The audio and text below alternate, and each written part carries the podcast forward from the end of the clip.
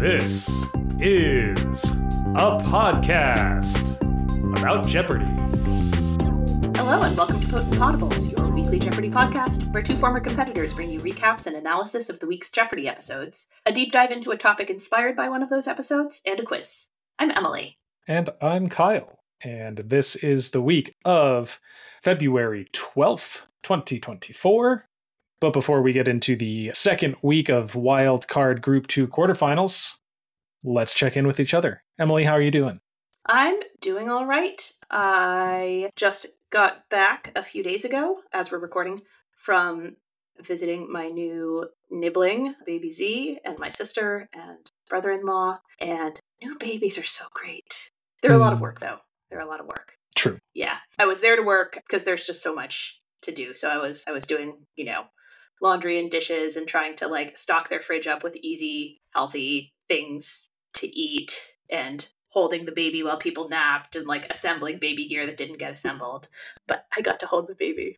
They're so tiny. Yeah, I, I also ran out for for baby clothes. Did I talk about this all last week? I don't remember you talking about baby clothes. Yeah, I went out for baby clothes because they'd gotten a smattering of clothes at the baby shower in a variety of sizes, which great. Like great choice, baby shower goers. Like if you are mm-hmm. listening to this and you're going to a baby shower, typically people get deluged with clothes that are in newborn size and some newborns are actually born larger than newborn size.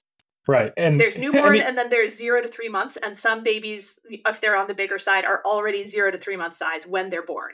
And so if you're fully stocked on newborn size clothes, you may come home and have literally nothing for the baby to wear. right. And the baby's outgrowing their clothes every 3 months, so like getting clothes for a baby shower that are 3 to 6 or 6 to 9 or 9 to 12, like whatever, great choice, right? Like get them a smattering of sizes. But people had done such a great job with this that like the baby had like four or five outfits in their current size. So I ran out for baby clothes. And when you're in the store, you look at the clothes and you're like, that is so unspeakably tiny. Mhm. Like, I'll get it just in case, but I'm sure it's too small. I'm gonna also get a couple of things in the next size up. And then I got back to their house with these baby clothes, and the baby was just like absolutely swimming in his clothes. They're Such a tiny baby. They're so tiny.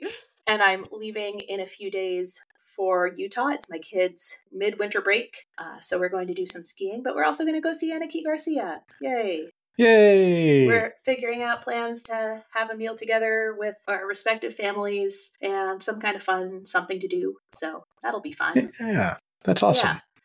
How about you? How are things? things are good kind of just moving normally i guess we don't have any trips planned really it's just i don't know this time of year especially when i was teaching feels like the doldrums Yeah. You don't It's have an like- imminent school break, right? no well i guess in like a month like we have spring break in a month Yeah, we're on that like weird. I guess California also does this maybe, but like a Mhm. lot of the East Coast or like Northeast has one week in February and one week in April. i could see that because from what i remember the coastal for whatever reason schools tend to start the school year later right they start after Mhm. labor day Yep. which means they go into June, Yep. which makes your year lopsided if you divide it at the winter break. Right. So, whereas for us, our districts like evenly bisect the school year at the new year. So, yeah. But I don't know. We're figuring out what we will do. My kid just yesterday said, Dad, the next trip that we go on, I want it to be to Disneyland. And I was like, that is an extremely tall order, my child. And like, I get it. Okay. Also, I don't know. I'm not Emily. Everyone knows how much you just love diving into the trip planning for do, a, Dis- a Disney trip, especially. Yeah. And that is the just diametric opposite of me. mm-hmm. So she said that, and I died a little inside, thinking, how am I going to plan that and pay for it? Mm-hmm. But who knows? I am not a Disney travel agent. I am not any kind of travel agent, but like seriously, like while not recording, send me like your budget and desired time of year, and I will just for funsies price it out for you. Okay. Sure.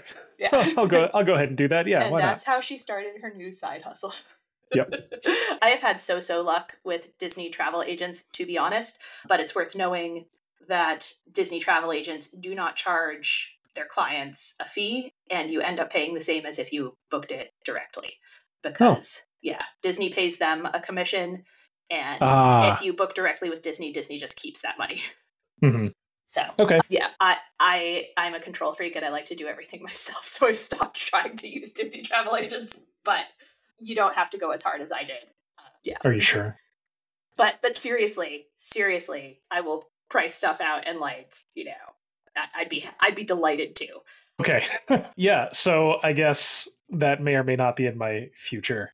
I'm so excited. Oh my god. One of us. I just anyway yeah okay whatever let's talk about jeopardy i don't want to talk about this it's stressing me out in the in the abstract all right okay. so on monday february 12th we have the contestants dan wall a high school history teacher from brooklyn new york donna maturi a librarian from columbus ohio and, and sriram krishnan a consultant from falls church virginia the jeopardy round categories are pop culture versus airline logos initials of historic people some very moving words. Life in the 1920s and Genius MLKX, which is the upcoming National Geographic, or I guess new, I don't know if it started yet, National Geographic series about Martin Luther King Jr. and Malcolm X, read by Kelvin Harrison Jr. Mm-hmm. Video clues. Yeah. I didn't know about that upcoming series, but I thought the category made a compelling case for that being something I'd want to watch. Yeah, I, I've, it looks good. It looks yeah. really, really compelling and like well done. Yeah, this fact at the thousand dollar level, since they marched together, went to jail together, and even had a pillow fight together right before Martin's death, MLK and this minister are referred to as the civil rights twins on the show. Nobody hazarded a guess that it's Ralph Abernathy. I wasn't 100% sure if it was Abernathy. There are a number of sort of key leaders who worked with Martin Luther King who I don't always keep totally straight. But that the pillow fight fact I used in a sermon recently hmm. um, on Martin Luther King Jr. weekend. I was like focusing on like joy and like being a whole person you know mm-hmm. that you know it's okay to laugh it's okay to play those things are part of faith. And so i was like connecting it to martin luther king and told the story that they had a pillow fight right? Like tensions were running high. They didn't know he was just about to die but they like stuff was stuff was bad. stuff was bad. There yeah. was there was a climate that existed that you know he sensed where this story was likely to end and they had a pillow fight like an hour before he died. Like he he started it. He like picked up a pillow and like, threw it at his buddy, and they were like talking civil rights strategy, and then they had a pillow fight in the hotel room. So never heard that until recently, but then seeing it come up in the Jeopardy clue was cool. That picture of women playing mahjong in in the pool that was wild. I mean, mahjong could be anywhere. Yeah, I just like. Do you need a purpose built mahjong float to get I mean, your it would help. Yeah. Right. Throwback to your Wives of Henry VIII deep dive. Mm-hmm. At a thousand dollar level of initials of historic people, fifth wife of Henry VIII, and possibly Thomas Culpepper's sneaky link. C.H. Donna got that? That's Catherine Howard. Sneaky link. Daily double number one is in Life in the 1920s. Pick number 21 at the thousand dollar level. Donna finds it. Donna's at 5,400. Sriram is at 3,600. Dan at 2,600. Donna wagers 2,500 and gets the clue. In a 1925 speech, she said, We have got to free women from enforced enslaved maternity. Donna can't come up with the name. I feel like I could see that she sort of knew who this was about and just couldn't mm-hmm. like pull a, pull an actual name. And she ends up saying who is Eleanor Roosevelt. Margaret Sanger is the name they were looking for here founder of Planned Parenthood, or maybe what would become Planned Parenthood. I don't remember the exact history there. Yeah, essentially, yeah. At the end of the Jeopardy round, Donna has regained the lead. She's at 4,900. Sriram is at 4,800. Dan's at 2,200. And the double Jeopardy categories are fictional characters, oceanography, musicians of the 1960s, homes, international organizations, and rhyming synonyms. Never really put it into words. but rhyming rhyming synonyms have always kind of confused me in the sense of like these sound essentially the same. Why do we have both of these words? Mm, yeah. You know what I mean? hmm Like, I don't know. I guess if they come from different places. Yeah, from different languages. Yeah, but like the $400 level, three and four letters long, these two words refer to the foremost part of a ship. That's the bow or the prow. And is there a difference? Is the prow smaller? Is the bow differently shaped? I don't know. I have no idea because mm-hmm. so many of these I'm like they are interchangeable and they sound essentially the same. Yeah. I don't know why I had such a visceral reaction to it. I'm like, why do we have these words? The $800 level Donna got, but I struggled with fastening part of a necklace and to understand. Those are clasp and grasp. And I guess they're synonyms if you are thinking about to hold something. But, a those two definitions are very different. But yeah, clasp doesn't mean to understand, and a grasp is not the fastening part of a necklace. So I got I got very tripped up there. yeah, for sure. That was a weird one to put into that category. It's like, Yeah. yeah, synonyms with different definitions. Like, well, that's not a Uh-huh. synonym then. 1960s musicians was fun. The $400 was a miss. Butch Snipes in Seattle and Baby Boo Young in Tennessee are thought to have inspired this star to play guitar with his teeth. I mean, nobody guessed it. I guess if you're like not sure, there are a number of guitarists you might think of, but that's Jimi Hendrix. Mm, And they yeah, knew all the I others, didn't. so that was cool. Yeah. Nice. Good job. Daily Double number two is in fictional characters at the $1,200 level. Donna also finds this one. She's up to 10,500. Sriram is still at 4,800. Dan's at 5,000. This is pick number six. She wagers 5,000. Gets a clue. Michael Connelly named this LAPD detective after a 15th century Dutch painter. And she gets it correct. She must read the books because she says, who is Harry Bosch, Hmm. short for Hieronymus Bosch. I really don't know my fictional detectives as well as I could, I think. My parents really like the Harry Bosch books. Oh, I have not read any of them. Yeah. And Daily Double number three is in international organizations at the $1,600 level, pick number 12. And Dan finds this one. He is trailing, he's at 4,200 with Srirama at 6,800 and Donna at 17,100. And he makes it a true Daily Double, trying to get back into the mix here. Uh, great move. He gets the clue founded in 1831 to support the conquest of Algeria. This organization requires members to use assumed names and he figures it out. It is the French Foreign Legion. I had never heard that, that they have Yeah, to I use assumed names. Or did I? Anyway, at the end of the double jeopardy round, Donna is in a commanding lead at 20,700. Sriram is at 13,200 and Dan is at 6,000. Final jeopardy category is US stamps. And the clue is this Roman numeral appeared on stamps in a 2022 series for the 50th anniversary of an anti discrimination law. I guess if we go back 50 years, you got to try to remember what anti discrimination law would have been around 1972. Dan got it with What is IX 9 for Title 9 and wagered just a thousand.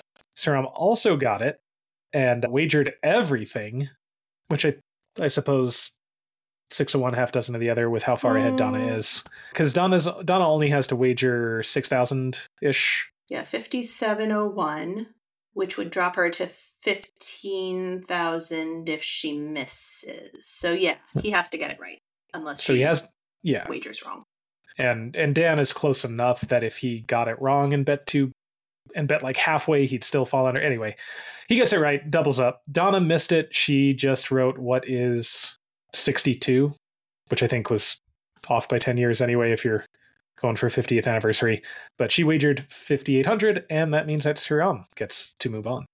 hmm So that brings us to Tuesday, February 13th, game seven of the second group of the Champions Wild Card quarterfinals. Our contestants are Nicole Rudolph, an associate dean from Williston Park, New York, Kat Jepson, an artist from Roanoke, Virginia, and Long Nguyen, a hmm. retired engineer from Las Vegas, Nevada. And the Jeopardy round categories are lending you a poker hand, rhyming phrases, oh, the places you can go with can in quotation marks, duck soup, it happened in Congress, and 50 greatest rappers of all time per Billboard and Vibe. Yeah, not Ken Jennings, which Yeah. I'm sure he would have picked probably different people. Of course, Long is coming in fresh off of his second chance, right? hmm That's right. So we get to see him coming back in, Yeah. seeing if he'll continue his run. He gave kind of a funny interview talking about that he's the the black sheep of the family because everybody else is like has more education and I don't know whatever. Or like Uh, it has, you know, yeah. kids, or like Yeah. like somehow they're contributing to the family. Yeah. so he's gotten an upgrade since winning the the second chance tournament, I guess. hmm But hmm yeah. I don't know. I thought it Um, was endearing. Yeah. He ran the poker category Yeah. from bottom to top, but he did do it in order. So Mhm. it's cool. It was Um, really funny to see Nicole get the thousand dollar level of rappers, backed by rap's archetypal hype man Flava Flav. This Public Enemy leader was a rebel without a pause in 1987. She got in there. That's Chuck D, Mm. and was, she kind of shook her head at it too. Just I don't know, not making assumptions necessarily, but given her age and bearing, did not seem like that would be her category. Yeah, and she'd already missed the two hundred dollar level of that same category. She Mhm. invited us to come into my house and also deal with the wrath of my madness. We bow down before this queen. Nicole tried who is Beyonce, which fine guess, right? Queen Mhm. Queen Bee. is the queen. I'll, I'll you know, but Kat Kat got the intended response that matches the song titles, Queen Latifah. So I felt like that getting the thousand was sort of redemption also for Nicole. Uh, Daily Double number one is the first pick of the round. Yay! Yay. It's at the $800 level of Oh, the places you can go. Everyone's at zero, and Long was in position one, so he found it. He wagers He a thousand. too early. Yeah, he said too, too early. He wagered a thousand. Got the clue. The accent is on the can, said the woman announcing the name of this newly chosen, yet to be built capital in 1913. And he gets it with what is Canberra.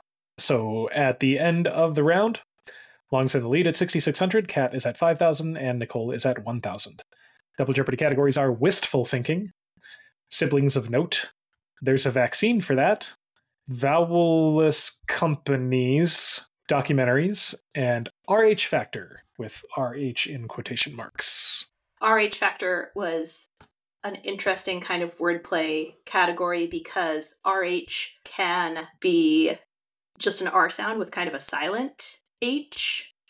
I guess that's coming mm-hmm. from often coming from Greek, or it can be a compound word where the one syllable ends with R and the next one starts with H.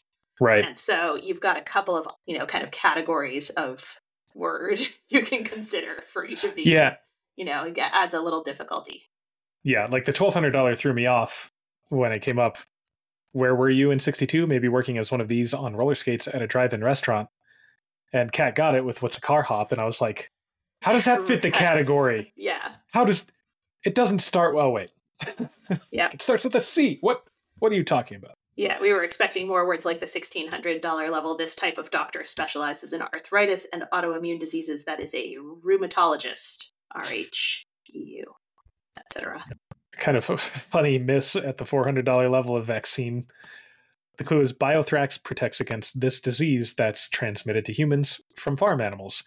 Long ring in and guessed what is bovine spongiform encephalitis. like, it's a thing, right? But Yeah. also probably not that many words in it. It's rare that there is a three word or more correct response in Jeopardy, right?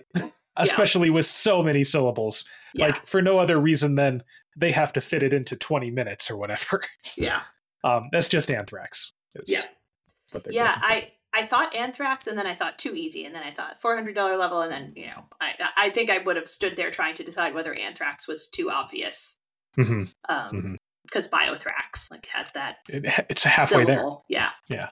I think we've talked about that I, for whatever reason, mix up the names Jacques Cousteau and Marcel Marceau.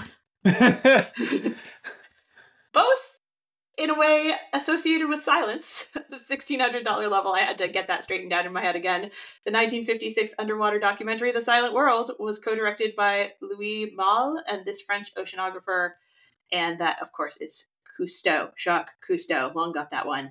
And then Long calls the next clue, which turns out to be Daily Double number two at the $1,600 level of siblings of note. Pick number 14. At this point, Long is at 11,000 with Kat at 16,200. Nicole is at 1,000. Long says something like, Well, I mean, you know, I'll wager all of it. Which Yeah. we very much did not know, but you know, way to be bold. And he gets the clue Marcel's kid sister, du- Suzanne Duchamp, caught the bug for this movement with artworks like Accordion Masterpiece. And he got it correct. It's Dada. I got thrown off by seeing the name Marcel right after my right after my Jacques Cousteau Marcel Marceau moment. But not everybody needs to be confused about that. That's just my weird little thing. I mean, we could we could all share that. Yeah. And daily double number three is in the vaccine category at the $800 level. Pick number 20, and Kat finds this one. She's up to 18,600, Long's at 23,600, and Nicole is at 3,000. She wagers 7,000 and gets the clue. The CDC wants you to know that the four vaccine shots for this are fairly painless and now given in the arm, not the stomach. She doesn't seem confident, but she says what is rabies, and that is correct. Yep, nice job, Kat. So, at the end of the double jeopardy round, Long ties it up for a, for a moment, but Kat's gained a slim lead once again. Kat's at 28,000, Long is at 26,400, Nicole's at 3,000. The final jeopardy category is Southern politicians, and the clue is an article written after his 1935 death asked, Will some crown prince arise to take his place? I just talked about name confusion. I have an embarrassing one about this also, but I'll do the answers first. This is so bad. How am I good at trivia, but so bad at this? I have so many of these. Nicole correctly responds, who is Huey Long? And high fam and a little heart. She wagered zero. I think I think her hope is that, you know, her, her one chance to win here is if both of the other contestants make big wagers and get it wrong. Um, Mhm. in Long's case, that would be incorrect. But, you know, if everyone wagers correctly, Nicole can't win. So, Right. you know, hold what you got and hope that the other contestants don't know how to wager, I guess is the move. Long humorously wrote, Who is Long? And Not then paren- parentheses, not me. And with a 1601 wager, he goes up to 28,001. But Kat got it correct as well with Who is Long and a cover bet of $24,801, which has to be a nerve wracking amount to write down. Uh, Gosh. that puts her up at 52,801 and gives her the semifinalist spot. And my embarrassing name thing is somehow DuckTales. Huey, like the names, the names Huey, Dewey, and Louie get me all Get mixed you all kinda mixed up? yeah, Huey Long, Huey Newton, Huey Lewis in the news, like uh, like all the uh, do like the Dewey Decimal System, like all of that. It's a soup. It is a soup of Huey, Dewey, and Louie. I knew who they met. I don't know if I would have been able to produce a correct name because I would have been too stuck on Huey, Dewey, and Louie. There are lots of Hueys and Deweys and Louis out there. yep. That's a that's a lifelong endeavor, really. Mm. All right, so we get into Wednesday, February fourteenth, Valentine's Day. Valentine's Day is my older daughter's favorite holiday because she loves love. Anyway, we have the contestants Elliot Kim, a television editor from Los Angeles, California, Ilana Redzevic, an investment associate from Chicago, Illinois, and Vince Bacani, a risk manager from Montreal, Quebec, Canada. we have the Jeopardy round categories, also a magazine title Low Tech, The Composer Conducts, Five for the Road, I Ran, and So Far Away. I enjoyed the composer category. I thought it was pretty simple, but it's nice to get them. Yeah, there. and interesting facts. I learned new things. I figured out all the answers because they made these all accessible. yeah. I guess in my mind, Prokofiev i- is only in Russia. Oh yeah, Uh, yeah, yeah. Yeah, so six at the six hundred dollar level, Prokofiev conducted the U.S. premiere of his own classical symphony, less redundant than it sounds, at this New York City Hall in 1918. Ilana got it. That is Carnegie Hall. Yeah, I guess obviously, you know, famous, accomplished people like travel around and have traveled around in history doing stuff. But Right. so I As, just um, I picture the Russian composers, you know, just sort of Being over Russia. there. yeah. yeah i mean yeah especially after 1918 as especially as we got more into the like stalin era of the soviet union they did leave less Yeah, I They guess cer- certainly did leave less. Yeah, yeah but like 1918 like you know this brand new prokofiev was well known uh, in and out of russia I'm actually a little confused about why the $800 level of low tech is low tech. The original cover for the Rolling Stones album Sticky Fingers came with a functioning one of these fasteners. That's a zipper. I didn't know that. it doesn't i don't know it doesn't use electricity Okay, it doesn't use electricity. It's a relatively recent technology, I guess, is what made me think of it Sure. as not low tech per se. but it yeah but it doesn't require any machinery or Yeah. Mhm. like i don't know gears or anything i don't know Yeah. that, that would be my guess Yeah, as to that's why fair. Yeah, that makes sense. The low tech category is where we find Daily Double number one at the thousand dollar level. It's pick number three, so we're finding it pretty early. Vince uncovers this one. He's at a thousand, everybody else is at zero, and he makes it a true daily double. And he gets the clue a French word for hook gives us the name of this craft that uses a hooked needle. And he gets it correct. That is crochet. There's at least one Jeopardy alum who is a very accomplished crocheter and like won like a state fair award and i've learned from her social media that there's weird competitiveness and like elitism between knitters and crocheters and like knit- knitter bias against crocheters in particular. Looking down at the crocheters like Yeah. you plebes. Yeah. Yeah. The Uh, things the things people get elitist about Yeah, we were talking about that, I think, not on the podcast a while back about like skiers being elitist towards snowboarders. Oh, yeah. Yeah, Yeah, same, yeah. same kind of vibe. So at the end of the Jeopardy round, Vince is at 5,600, Ilana's at 3,400, Elliot's at 2,200, and the double Jeopardy categories are Snakes in a Book, American organizations with American in quotation marks, tough 10 letter words, The Air That I Breathe, 1970s movies, and those meddling kid kings and queens. They struggled on that very first pick at the $1,200 level of American organizations. This organization, the AOS for short, is literally for the birds. Elliot rang in and said, What is the avian organization? And then realized that it needed to have American in its name, so it needed to be American something. I think that's what he realized. Maybe he couldn't come up with an S and had forgotten the category. Anyway, he said, Sorry, I don't know. And then Ilana rang in, and I think she said, What's the American Ornithological Society? And then Yeah. tried to correct herself to Ornithology Society. But After- too late. And then Yeah. Vince rang in and said, What is the American Ornithology Society? And none of those is correct. Ilana's first attempt was correct, except she mispronounced it. American Ornithological Society. She said Yeah. Instead of ornith. So got got a couple of sounds out of order. yeah So close. Good pull for Ilana at the $2,000 level of Snakes in a Book. The Green Witch turns into a snake to attack Prince Rilian in this Narnia book, whose title refers to what Rilian sits in. That is the Silver Chair. Not one of the better remembered Narnia books. So yeah I think $2,000 level is appropriate for that and like good pull. Yeah i would say probably the least remembered Maybe the Mhm. horse and his boy. i really liked horse and His boy I, I know I know you did. and i also remember it's very problematic like i get yeah. it Yeah, i really I- like I- the story yeah that's i mean it's okay to like something that's problematic but i feel like because it's outside of the main sequence i feel like it is maybe even less remembered than the silver chair but Sure. i don't know Sure. good story though very adventurous adventureful i don't whatever adventure adventure adventurely yeah the $1200 level of tough 10 letter words the artwork seen here is titled this a weird looking baby substituted by fairies for a newborn and nobody tried that I got a little stuck. I was first trying to think of like what that artwork style was. I was like, is that a lithograph? And is lithograph 10 letters? Like lithograph is 10 letters. Oh, great. And then I was like, nope. Title. You need to come up with what that is. It's a changeling. That's what that Mhm. was called.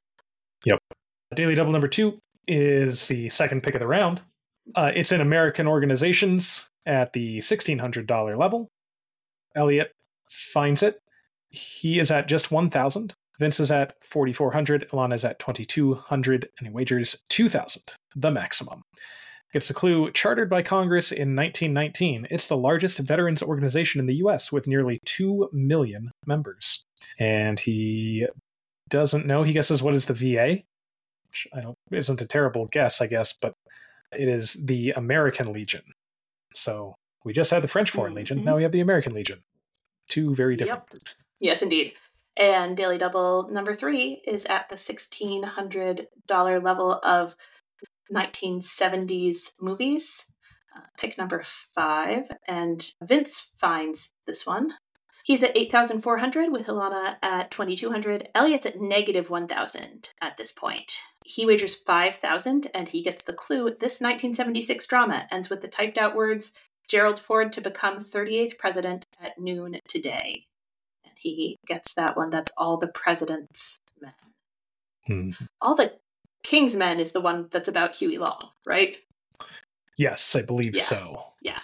That's another like About about about Louis Louis Don. Oh no, that one sounds bad. yes, yeah. yeah. um, and then yeah, all the president's men is Woodward and Bernstein. So at the end of the double jeopardy round, Vince is in the lead at sixteen thousand six hundred. Ilana Ilana's at ten thousand six hundred, and Elliot is at forty six hundred. Final Jeopardy category is Broadway plays, and the clue is Rita Moreno and Sally Struthers were the first to star in the female version of this comedy, their characters becoming Olive and Florence. Elliot wagered $1 and said, What is Happy Valentine's Day, EK Heart HK? Very sweet. But incorrect. And so Elliot loses $1. Ilana wrote, What is The Two Gentlemen of Verona? I guess I don't know if that ended up on Broadway at any point, but it is a play title with two gentlemen in it. Yep. That's incorrect. She wagered everything, 10,600. And Vince got it correct with what is The Odd Couple? That, that is a play that the high school I used to work at put on, female version, because we had precisely one boy interested in theater.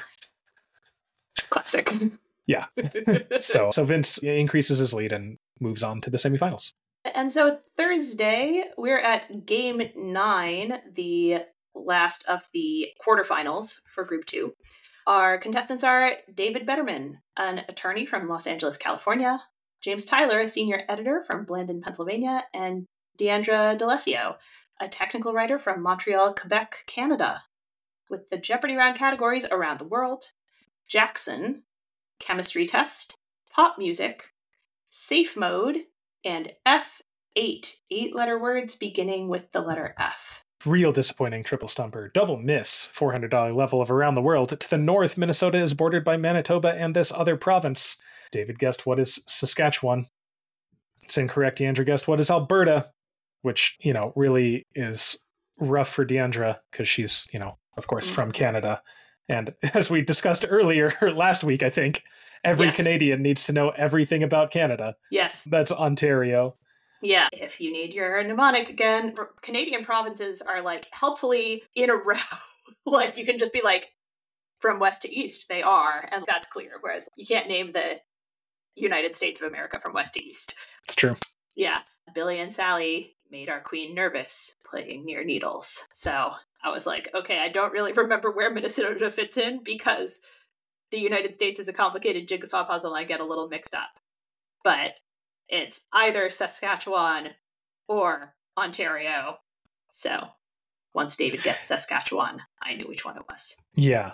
I mean Ontario is like it's it's like the whole lakes region essentially is Ontario. Yeah. All the way over to New York and then you get a little bit of Quebec above New England. Mhm. Yeah. So you can also go back to my deep dive on Canadian geography Yes. because I also had that moment of I don't know anything about Canada. Uh, speaking of which, let me mention to listeners that I realized today while we were recording that I had a fully edited early December episode that somehow did not upload. So I'm going to fix that after we record, and you can go back and listen to Kyle's excellent Stonehenge deep dive, which I greatly enjoyed and thought was available to you. oh no. I wonder if I put the quiz questions up and people were like, "Oh, I bet I bet you did. I bet you did. That's funny. So anyway, I'll I'll go sort that out after we record, and then it'll be there, God willing. the $800 level of pop music. She's named in honor of her grandfather, William. The rest of her name is Pirate Barrett O'Connell. Deandra got that? That's Billie Eilish. Who knew? I I mean apparently Deandra. Deandra did. But yeah, also I mean Billie Eilish is a fine stage name, but you had Pirate Barrett O'Connell right there. I feel like that by itself is a great stage name. Yeah. You know? It was it was right there. But maybe I mean Um, I guess maybe just you get bored with your own name. Yeah. I, I think Deandra might be a Swifty. You think so? I well, okay, the $200 level of F8, collective term for the traditional legends of a culture handed down orally. There could have been all kinds of reasons that she had like a knowing little smile when she said folklore. But I was like, Ah. I was like, maybe she's thinking of the Taylor Swift album.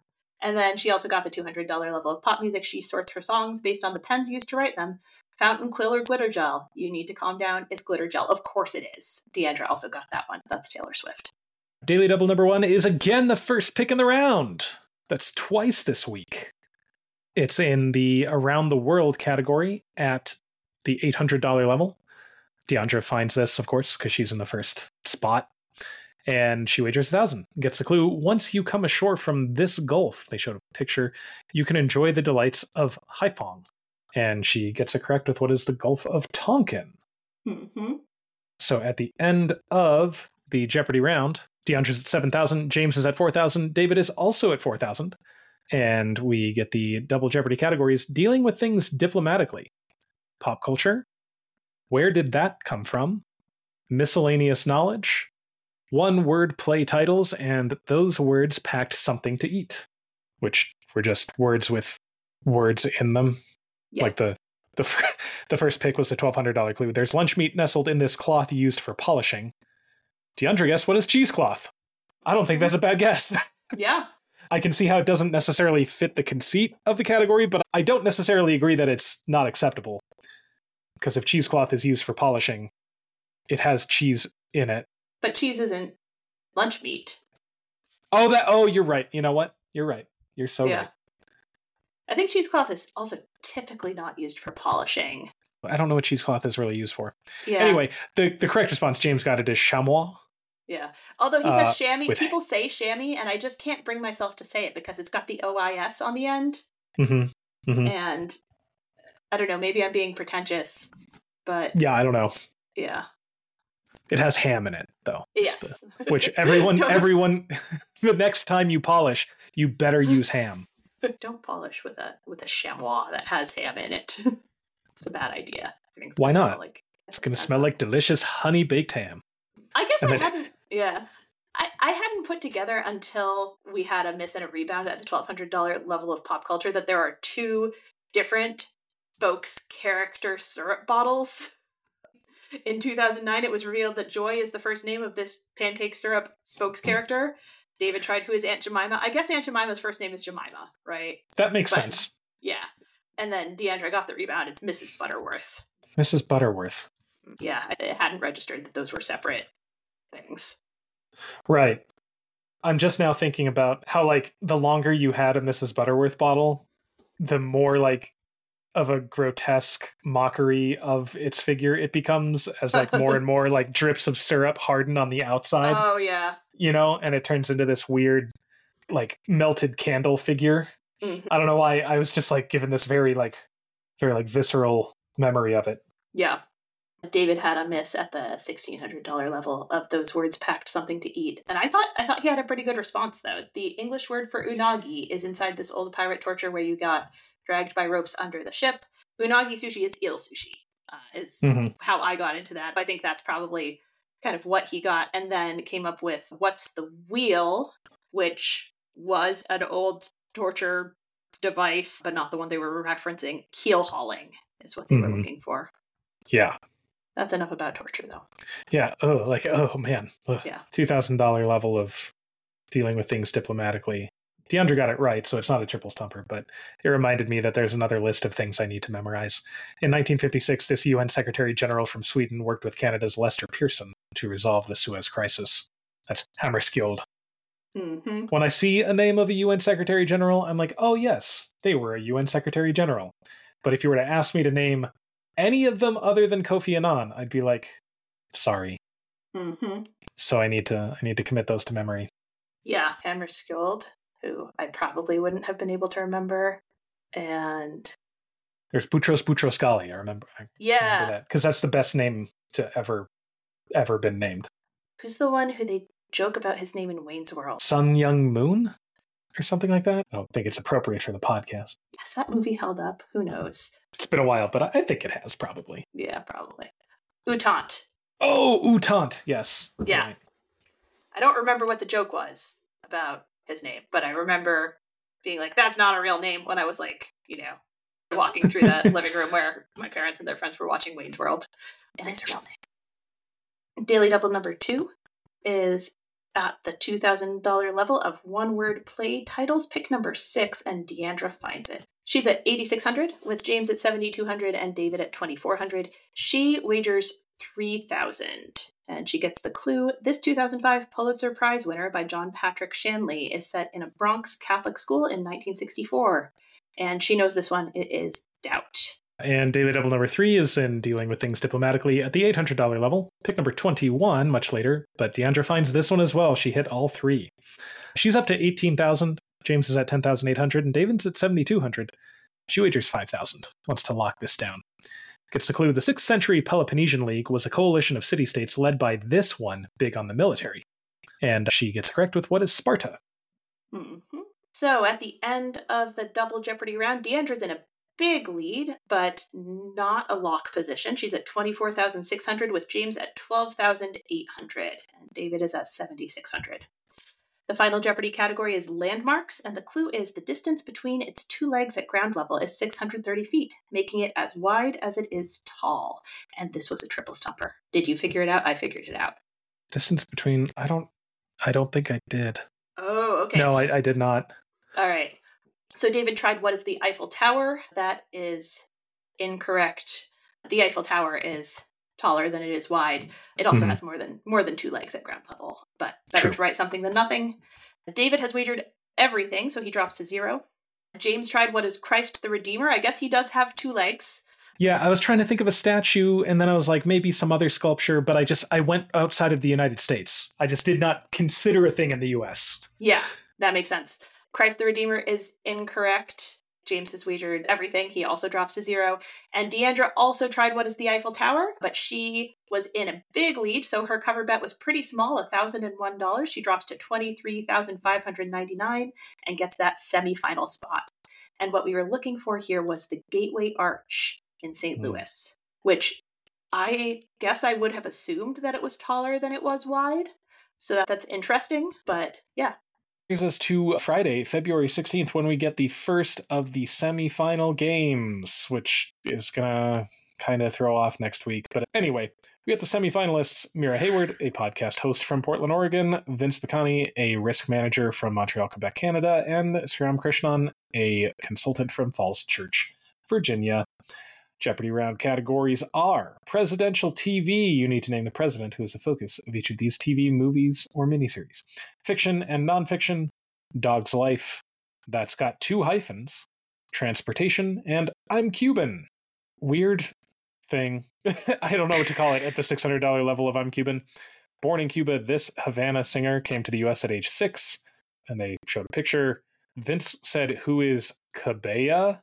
Which was accepted initially and then later ruled incorrect because her name is Cabello or you know Camila Cabello. Cabello, I guess. And if you're going to pronounce the the double L that way, it would still be Cabello. not yeah, I assume it. I assume the final vowel was the problem. Yeah, He pronounced it as if it was maybe an A or something, and it's Yeah. an O. yeah. We had a bit of a funny moment at the $200 level of transportation.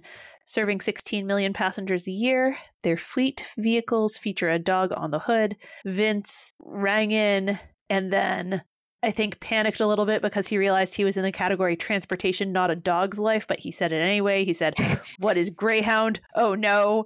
And then Ken ruled him correct and he was astounded. Triple stumper at the six hundred dollar level of presidential TV. The man from Independence. Nobody even nobody even tried it. Harry Truman, notable Missourin, Mis- Missourite, Missouri man, Mhm. Missourian, Mis- Missouronian. Yeah, that's the one. All of them. Uh, yeah. No idea. Nailed it. Got it in one. hmm Daily Double number one comes up, and that's got two hyphens. It's at the $600 level, and Vince finds it at pick number 12. He's at 1600 with Srirama at 3200 and Mira at 3800. He makes it a true daily double, and he gets the clue. Charles V chose to put three of these floral symbols on France's royal emblem, and he gets it correct. It is a fleur de lis. Fleur-de-lis. So at the end of the Jeopardy round, Mira's at 8,000. She is really going Cooking. for it. Yeah. Sriram and Vince are tied at 4,600, and the double Jeopardy categories are Canadian geography, mythology, science stuff, notable names, describing the song, and oh my word with my in quotation marks. Yeah. Canadian geography coming up again. We had Yes. a particular question yesterday. It wasn't a whole category, but like, gotta know your Canadian geography. hmm Yeah, Vince went right for that, went for the $2,000 level and missed. Uh, the $2,000 level there was the world's largest freshwater archipelago. Ontario's Georgian Bay Islands are found in this Great Lake. He rang in and said, What is superior? That wasn't correct, and it turned into a triple stumper. It's Lake Huron. Which started off Vince's chorus of saying, Oh my God, after almost every question. Bless him. I think he just got a little shaken this round. yeah, I mean, it happens. Yeah, it does. Like the two thousand dollar level of mythology also had his response there. The clue is he was just a shepherd when he was asked to judge which of three goddesses was the most beautiful. Nobody even tried it. That's Paris, the judgment Mhm. of Paris. Yeah. That's like the whole the whole impetus for the Trojan War. Oh, uh, I was just mere moments ago talking about my Canadian geography mnemonic, and here you have it at the $800 level, lying between the 49th and the 60th parallels of latitude. It's the only province with no natural features defining its border, and they had a map with Alberta and Manitoba marked and a rectangle between them. That is Saskatchewan, and Mira got that one. Billy and Sally made our queen nervous. It's like right before this in the podcast because Mhm. of the Yeah, yeah. yeah, mere It's- moments before. Right. It's been like 36 hours for us, but yeah, it was weird to have the $2,000 level of my. According to legend, this prehistoric Greek city was Agamemnon's capital. Vince guessed what is Mykonos, which I think still exists, but that is Mycenae. Mira got that, but that's not over in the mythology category. mm, yeah, Throwing me off. hmm Just like Greyhound's not in the dog category. What are you doing? yeah, Doing, writers. yeah, messing with us. Yeah. I didn't know a lot of the describing the song ones, but the twelve hundred dollar level various people who live lives of quiet desperation, like Davy in the Navy, yell at Billy Joel to sing at a watering hole. You've talked about this before, right? Have I talked about it before? You've, I mean, you, uh, you sent me the. was- Did oh yes, that's right. Okay, so I Yeah. must have talked about my favorite Piano Man parody, where the people are trying to get him to sing Piano Man. It's so good. It's so good. You have So to go good. find it. yes, it is very good. It's thoroughly enjoyable. Also, Uh. I read something that like Piano Man makes a lot more sense if you find out that he's at a gay bar. yes, it absolutely does. hmm That and he doesn't realize it is the Yeah. thing. Doesn't realize he's at a gay bar. Yeah, that it makes the whole thing make so much more sense. Mm-hmm. All right, Daily Double number two is the third pick in the round. It's in mythology at the sixteen hundred dollar level. Mira finds it. She's at ninety six hundred. Sriram is at forty six hundred. Vince is at twenty six hundred. She wagers four thousand and gets the clue. The names of these two goddesses, Zeus's wife and Zeus's mother, are anagrams of each other in English. And she got it correct with what are Hera and Rhea or Rhea. Would it be Rhea or would it be Rhea? It would be Rhea, I'm pretty sure. Rhea. Okay. Yeah. And Daily Double number three is at the $1,200 level of notable names. It's pick number 13. Vince finds it. He has 5,000 at this point. Mira's up at 13,600. Sriram is back at 2,600. He says, out of respect to my fellow contestants, all of it. He gets the clue. In 1919, this American scientist published a method of reaching extreme altitudes. He tries who is bar, but they were trying to point toward rocketry. The name for Mhm. that is Goddard. Goddard. So he drops to zero. Yep, but he's going for it. I don't don't blame him for going for it. Yeah. So at the end of the double jeopardy round, Mira is in a lock position at 18,400, just out of reach of Sriram's 9,000 and Vince is back at 3,200. Final jeopardy category is theater, and the clue a 1955 play review noted restless Delta folk and lives as uncomfortable and insecure as the proverbial this title. Vince got it correct with what is cat on a hot tin roof. I guess each individual word is short, but that's a lot to write. And then he thanked people in different languages. Sriram got it incorrect with what is a dream come true again, probably for being on Jeopardy. Vince also wagered nothing because it's like double locked. Sriram wagered nothing. And Mira got it correct with what is cat on a hot tin roof. Thank you, Vince and Sriram. And also wagered nothing. So she moves on to the finals. And that will continue next week with the last of the wild cards. Does that mean that the The Tournament of Champions is Tournament coming. Champions starts next week? Uh, they've Like- started announcing the matchups. Yeah. Oh, yeah. The quarterfinals will start on Friday, February 23rd. Okay. So, yeah, the very well, first match will New be. Year's, so who knows when that will be? But no, that's that's coming right up. yeah. Yeah, that's that's fair. That's a good point. Uh, yeah, Emily Sands, Suresh Krishnan, and Matthew Marcus will be that first match.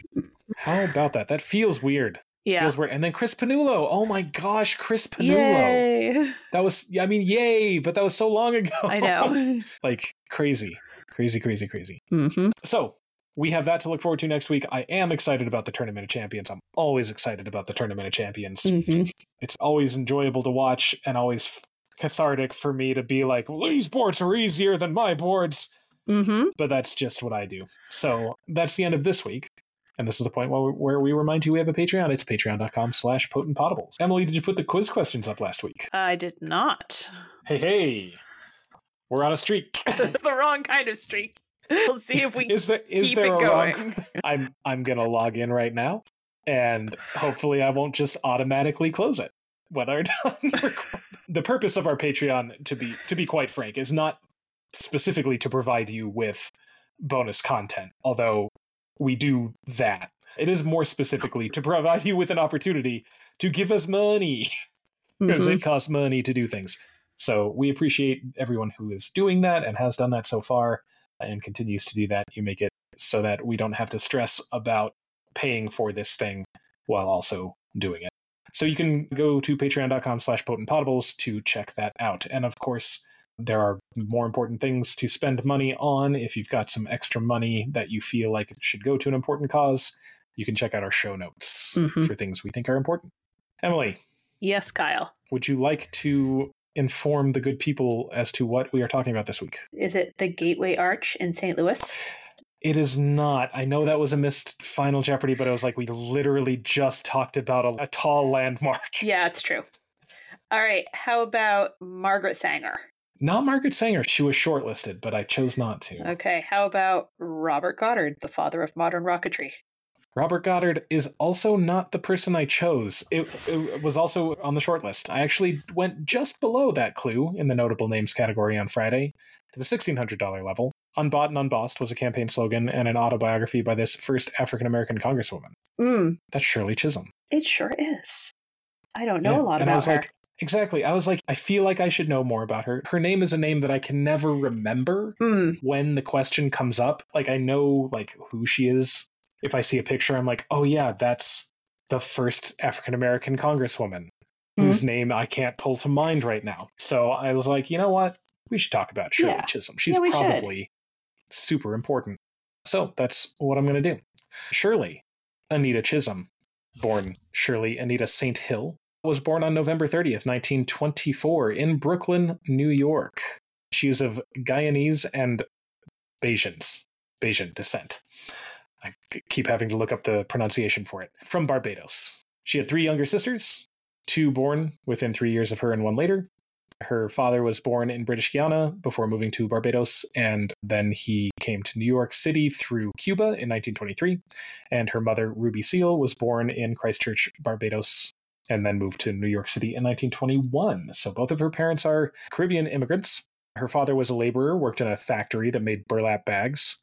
And her mother was a skilled seamstress, but had difficulty working outside the home while simultaneously raising her children. And so in 1929, when Shirley turned five, she and two of her sisters were sent to Barbados to live with their maternal grandmother. Shirley later attributed that experience to, you know, her, her personal strength as well as her quality foundation of education, saying that years later she would know w- what an important gift her parents had given her by seeing to it that she had an early education in the strict traditional British style schools of Barbados. Religion became important to her there. She was part of a Quaker Brethren sect in the West Indies. Later in life, she attended a Methodist church. And she, from that point on, always considered herself a Barbadian American. Beginning in 1939, she attended girls' school in the Bedford Stuyvesant. Is that pronounced Stuyvesant? Yeah, Stuyvesant. Okay. Bed-Stuy. Ugh. Uh, yeah, in in Brooklyn, a highly regarded integrated school. She did well academically, was chosen vice president of the Junior Arista Honor Society. She was accepted at and offered scholarships to Vassar College and Oberlin College, but the family couldn't afford the room and board for her to go there, so she selected Brooklyn College, where there was no charge for tuition and she could live at home. She earned a Bachelor of Arts from Brooklyn College in 1946, majoring in sociology and minoring in Spanish. And she won awards for her debating skill and graduated cum laude. She was a member of Delta Sigma Theta sorority and the Harriet Tubman Society, where she advocated for inclusion, specifically in terms of integration of black soldiers in the military during World War II, as well as taking courses that focus on African American history and the involvement of more women in the student government. Her father, as she was growing up, was an avid supporter of Marcus Garvey and a dedicated supporter of the rights of trade union members. And so she grew up in that kind of atmosphere, and it was like natural for her to gravitate toward. She met Conrad O. Chisholm in the late 1940s.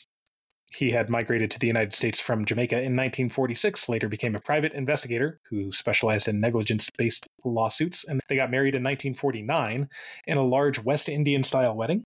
She had two miscarriages shortly thereafter, and to the disappointment there, the couple would have no children. After graduating from college, Chisholm began working as a teacher's aide at Mount Calvary Child Care Center in Harlem. And she would work at that center in a teaching role until 1953. She was furthering her education and in the meantime going to classes at night and earning her Master of Arts in Childhood Education from Teachers College of Columbia University in 1951 her political career kind of coincided with her early teaching career. From 1953 to 54, she was the director of the Friend in Need Nursery in Brownsville, Brooklyn. Then from 54 to 59, she was the director of the Hamilton Madison Child Care Center in Lower Manhattan. From 59 to 64, she was an educational consultant for the Division of Daycare in New York City's Bureau of Child Welfare. And she became an authority on early education and child welfare issues. In 1953, she entered the world of politics when she joined Wesley Holder, Wesley Mack Holder's effort to elect Louis Flagg Jr. to the bench as the first black judge in Brooklyn. The Flagg election group later transformed into the Bedford Stuyvesant Political League, or the BSPL, which pushed candidates to support civil rights, fought against racial discrimination in housing, and sought to improve economic opportunities and services in Brooklyn. She left the group in 1958 after clashing with Holder over Chisholm's push to give female members of the group more input in decision making. Not surprising that she would leave mm, when yep. there's pushback on that. Yeah, right? seriously. She also worked as a volunteer for uh, white dominated political clubs in Brooklyn, like the Brooklyn Democratic Club and the League of Women Voters. Within the political league, she was part of a committee that chose the recipient of its annual Brotherhood Award, and she was also a representative of the Brooklyn branch of the National Association of College Women. Through these organizations and, and her roles in these organizations, she sought to make meaningful changes to the structure and makeup of organizations, which recruited in her being able to recruit more people of color into various clubs and thus into local politics. In 1960, she joined a new organization, the Unity Democratic Club, or UDC, led by former Flagg campaign member Thomas R. Jones. The UDC was mostly middle class, racially integrated and included women in leadership position. She campaigned for Jones, who lost the election for assembly seat in 1960, but ran again two years later and won, becoming Brooklyn's second black assemblyman. After Jones accepted a judicial appointment rather than seeking re-election, Chisholm sought to run for his seat in the New York State Assembly in 1964. She faced resistance, obviously, because of her sex and her race. But in this case, and as she found through most of her experiences throughout her life that she was very candid about, she faced more discrimination being a woman than being a black person. Her, her stance was men are men. Hmm. Yeah. She won the Democratic primary in June 1964. Then she won the seat in December with over 18,000 votes over the Republican and Liberal Party candidates.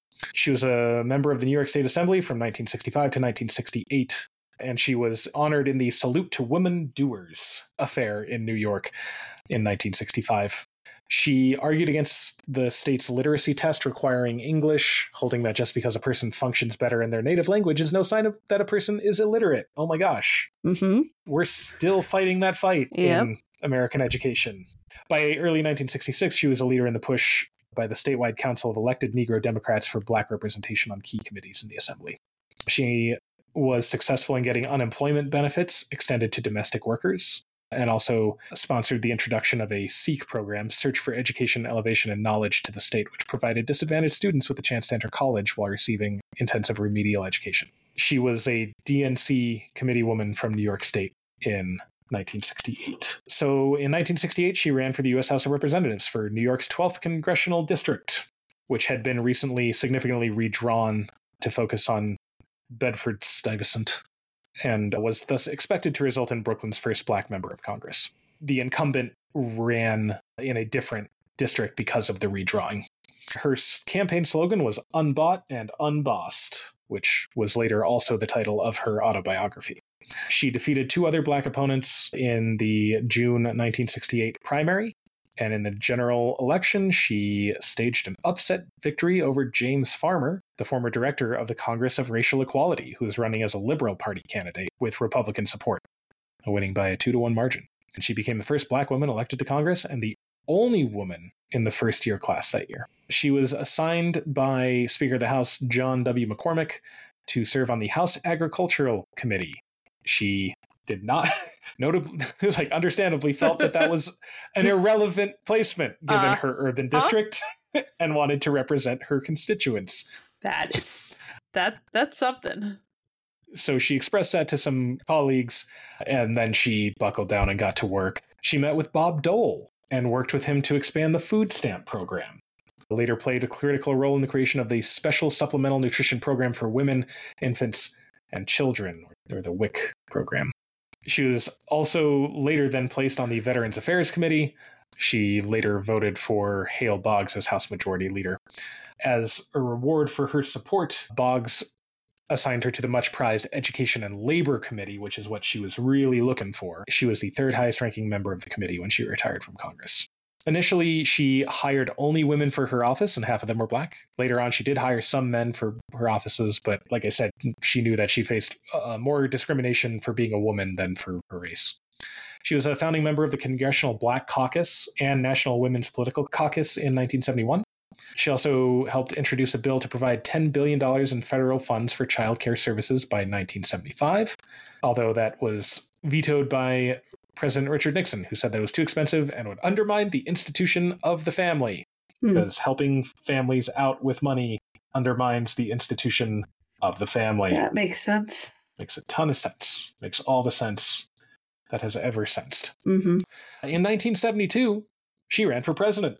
She began exploring her candidacy in 71, formally announced her presidential bid on, in January 1972 in a Baptist church in her district in Brooklyn. She called for a quote unquote bloodless revolution at the forthcoming Democratic nominating convention. She became the first African American to run for a party's nomination for President of the United States, and also the first woman to run for the Democratic Party's nomination. Apparently, Margaret Chase Smith had run for the Republican nomination in 1964. In her presidential announcement, she described herself as a representative of the, people and offered a new articulation of the American identity. I am not the candidate of Black America, although I am black and proud. I am not the candidate of the women's movement of this country, although I'm a woman and equally proud of that. I'm the candidate of the people, and my presence before you symbolizes a new era in American political history.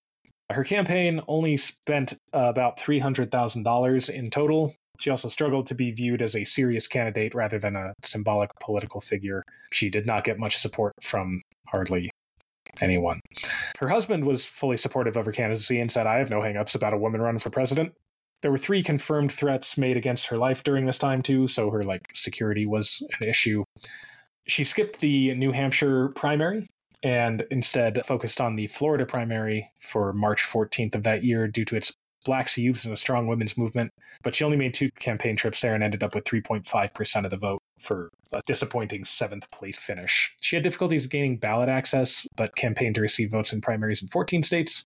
Her largest number of votes came in California, and her best percentage came in North Carolina. But she won 28 delegates during the primary process, but nowhere close to close to enough. In June, she did become the first woman to appear in a United States presidential debate. The 1972 Democratic National Convention, of course, has its own story, and I'm not going to super get into it, but it has her, Hubert Humphrey and George McGovern and these, you know, names of American political history. During the campaign, German filmmaker Peter Lilienthal shot the documentary film Shirley Chisholm for President for the German television channel ZDF. this is like, cool, cool, Germans, nice. Later on, she created controversy when she visited George Wallace in the hospital soon after his shooting in May of 1972. And several years later, when she worked on a bill to give domestic workers the right to a minimum wage, Wallace helped gain votes from enough Southern congressmen to push the legislation through the House. So she was clearly willing to cross the aisle. She served as secretary of the Democratic Caucus from 1977 to 1981 and she continued working to improve opportunities for inner city residents, supporting increases for education, healthcare, other social services, as well as concerns with instances of discrimination against women, especially against impoverished women. She also focused on land rights for Native American. She opposed American involvement in the Vietnam War and the expansion of weapon developments. She was a vocal opponent of the draft, and she called for better treatment of Haitian refugees, specifically during the Carter administration, but also the refugees just kind of across the board. She was a forceful advocate for the Equal Rights Amendment. Alongside all of this, she was aware of how much second wave feminism in the United States focused on concerns of middle class white women. And she was outspoken about that. Uh, at the 1973 National Women's Political Caucus, she said that women of color were faced with double discrimination that especially affected them economically, and that the women's movement needed to make changes to reflect better such women and their concerns. Uh, we're still, yep. still having that conversation too. Intersectionality. Yep. Chisholm's first marriage ended in a divorce granted in February of 1977 in the Dominican Republic, and later that year, in November, she married Arthur Hardwick Jr., who she knew from her time in the New York Assembly. They got married in a Buffalo area hotel, and though she legally changed her name to Hardwick, she would continue going by Chisholm in politics the mid to late 70s, there was growing dissatisfaction with her among some liberals in New York and city politics who felt that she too often sided with Democratic Party bosses over liberal, black, or feminist challengers. And there, there are a number of, of instances in this case. There was an article published in the Village Voice in 1978 titled Chisholm's Compromises, Politics, and the Art of Self Interest.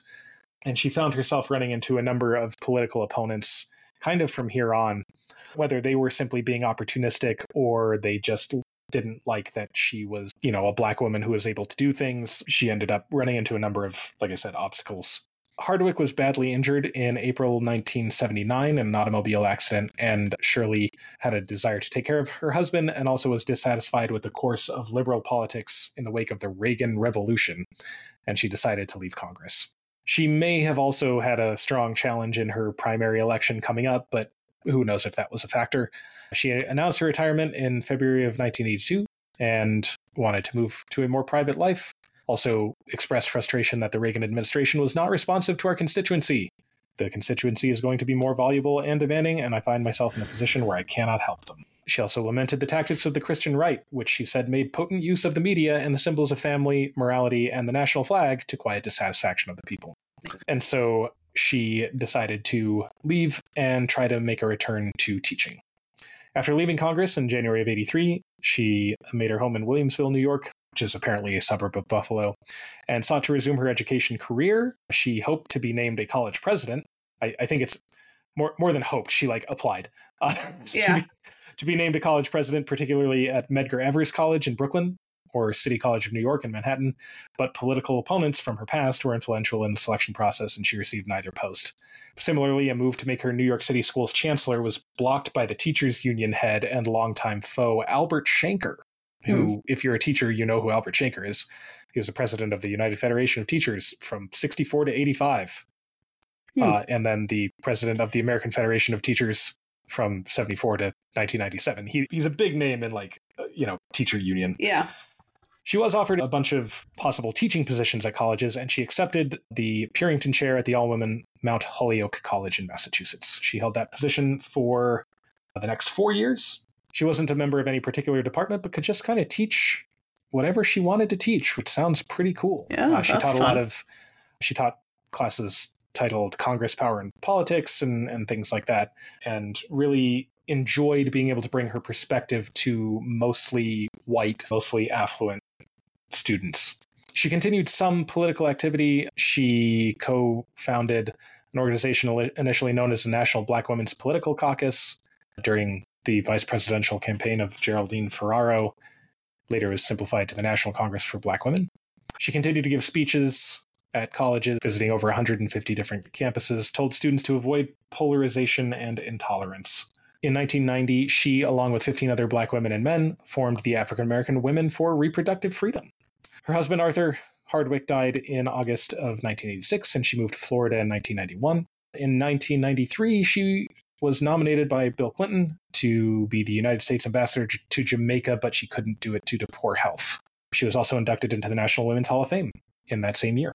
She died on January 1st, 2005, at her home in Ormond Beach, Florida. Her health had been in decline. She had a, a series of small strokes the previous summer. She's buried in Birchwood Mausoleum at the Forest Lawn Cemetery in Buffalo, where the legend inscribed on her vault reads Unbought and Unbossed. So that is her life. In February 2005, there's a documentary film called Shirley Chisholm 72 Unbought and Unbossed. It's mostly about her presidential bid, but obviously concerns more than just that. It was directed and produced by independent African American filmmaker Shola Lynch and featured at Sundance. The first biography of Chisholm for an adult audience was published in 2014 called Shirley Chisholm Catalyst for Change. The Shirley Chisholm Project on Brooklyn women's activism exists at Brooklyn College to promote research projects and programs on women and preserve the legacy of Shirley Chisholm. It also houses an archive as part of the Chisholm Papers in the college library special collections. In January of 2018, Governor Cuomo announced his intent to build Shirley Chisholm State Park along the Jamaica Bay coastline, and it was open in July of 2019. Uzo Aduba plays Chisholm in the miniseries Mrs. America, which was released in April 2020. She was also heavily featured in Mel Brooks's 2023 satirical television series History of the World Part 2, played by Wanda Sykes. Apparently, the episodes also, quote unquote, starred other members of Chisholm's family and friends. Obviously, not actual people, but like, you know, actors portraying them. And in 2015, she was posthumously presented with the Presidential Medal of Freedom. She also has plenty of other awards and such. I mentioned two autobiographies. One is Unbought and Unbossed from 1970, and there's an expanded edition from 2010. And then in 1973, The Good Fight. So that's Shirley Chisholm. I had like the one sentence summary, so Mhm. this is great. Now I know so Yeah. much more about her.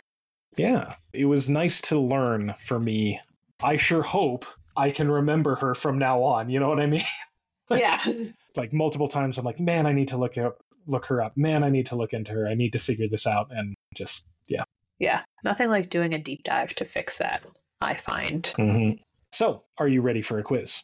Yes, I am ready for a quiz. I had a pretty difficult time determining what to write this quiz about. So, at the end there, I mentioned that she had been posthumously awarded a Presidential Medal of Freedom. And that's what my mind got stuck on. So, this is about recipients of the Presidential Medal of Freedom. Okay. And that's pretty much everything that it connects to. So, here we go. Question one 1968 only saw two recipients of the Presidential Medal of Freedom from LBJ. Both men served the United States government, though in different ways. One was SecDef, responsible for overseeing the primary military conflict of that decade, and the other was a NASA administrator who has more recently been honored in the world of astronomy. Name either one. I think I will follow my gut on going with the NASA administrator. I'm going to guess James Webb. James Webb is correct. Nice job. Yes. The other one was Robert McNamara. That's a name that I know I need to learn. Yes. Two very different roles. Mhm. Yes. Knowing James Webb, though, is important. I guess McNamara is too. All right, nice. You got 10 points. Good job. Webb was the second administrator of NASA. Mm-hmm. All right, question two. Fred Rogers, about whom you did an excellent deep dive a couple of years ago at this point. I don't think I Uh, did. You not dive? Have we have I've we not to- done I think we've Mr. never Rogers? done Mr. Rogers. that can't be true. I have touched on him numerous times. I did a sermon series on Mr. Rogers, but I don't. I know you did. This is oh my gosh. Okay, this is Mandela effect. All right. We can keep that in or whatever. But who you apparently didn't do a deep dive about, but I feel like I remember you doing one Uh-huh. anyway. He received the award shortly after his television show ended. Which president presented it to him? Some other things that happened in that year are the International Criminal Court and the African Union were established. The Salt Lake City Winter Olympics took place. The Eminem Show and Let Go are the top selling albums, and the Church of England decrees that divorcees can marry. All right. So I am confident that it is either Bill Clinton or George W. Bush. If I can figure out the Salt Lake City Winter Olympics, like I should be able to figure out when those were precisely, I think. I'm glad I didn't ask this next week, you know, after you've been to Salt Lake. Yeah. This is so silly. I'm like, okay, the Tonya Harding thing, I can place that on a year, and that wasn't in Salt Lake City. I remember where that one was. I remember where that one was. All right. And then it's all a mystery. So now we're back to is it Bill Clinton or is it George W. Bush? I think that Fred Rogers did a special right after 9 11, but I think his show had gone off the air. So I think I'm going to say Bill Clinton. I'm sorry, it is Ugh. George W. Bush. All right. Uh, his his show did go off the air in 2001, mm-hmm.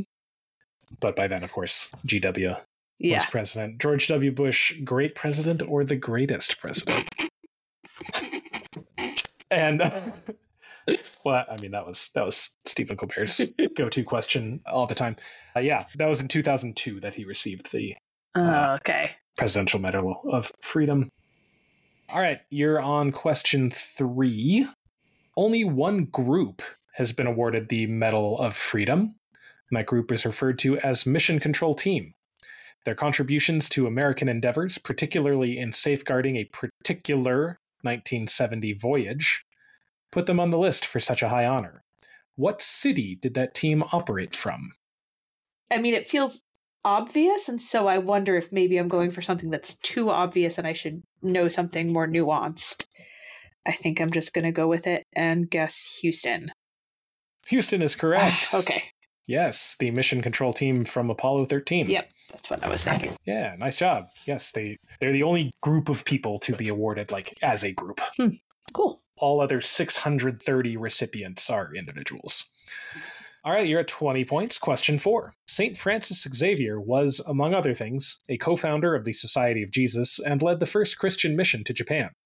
He is also the co-patron of the Archdiocese of Calcutta, a position he shares with what 1985 recipient? She was canonized in 2016 and more importantly, given honorary American citizenship in 1996. St.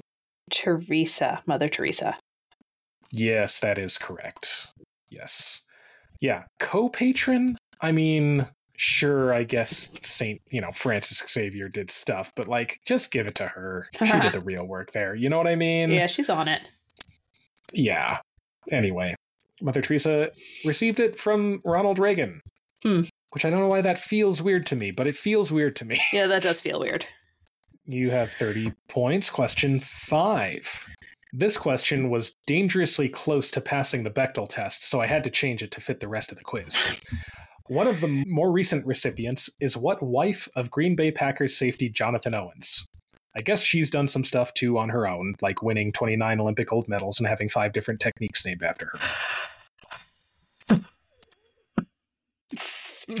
Vile. Yes, who is awesome, and I'm just I'm making a joke. It's a joke. It's Yeah, no, I Yes. know, I know, I know. she is incredible and awesome and anytime my daughters are like can we watch gymnastics i'm like yes of course we can let's talk about how awesome Simone Biles is and continues to be. Yep. Did you hear that Gabby Douglas is also going to like make a comeback? I did not. She is I, I think I read that that she is like planning to try to get back in, Hmm. which is cool. All right, yes, nice job.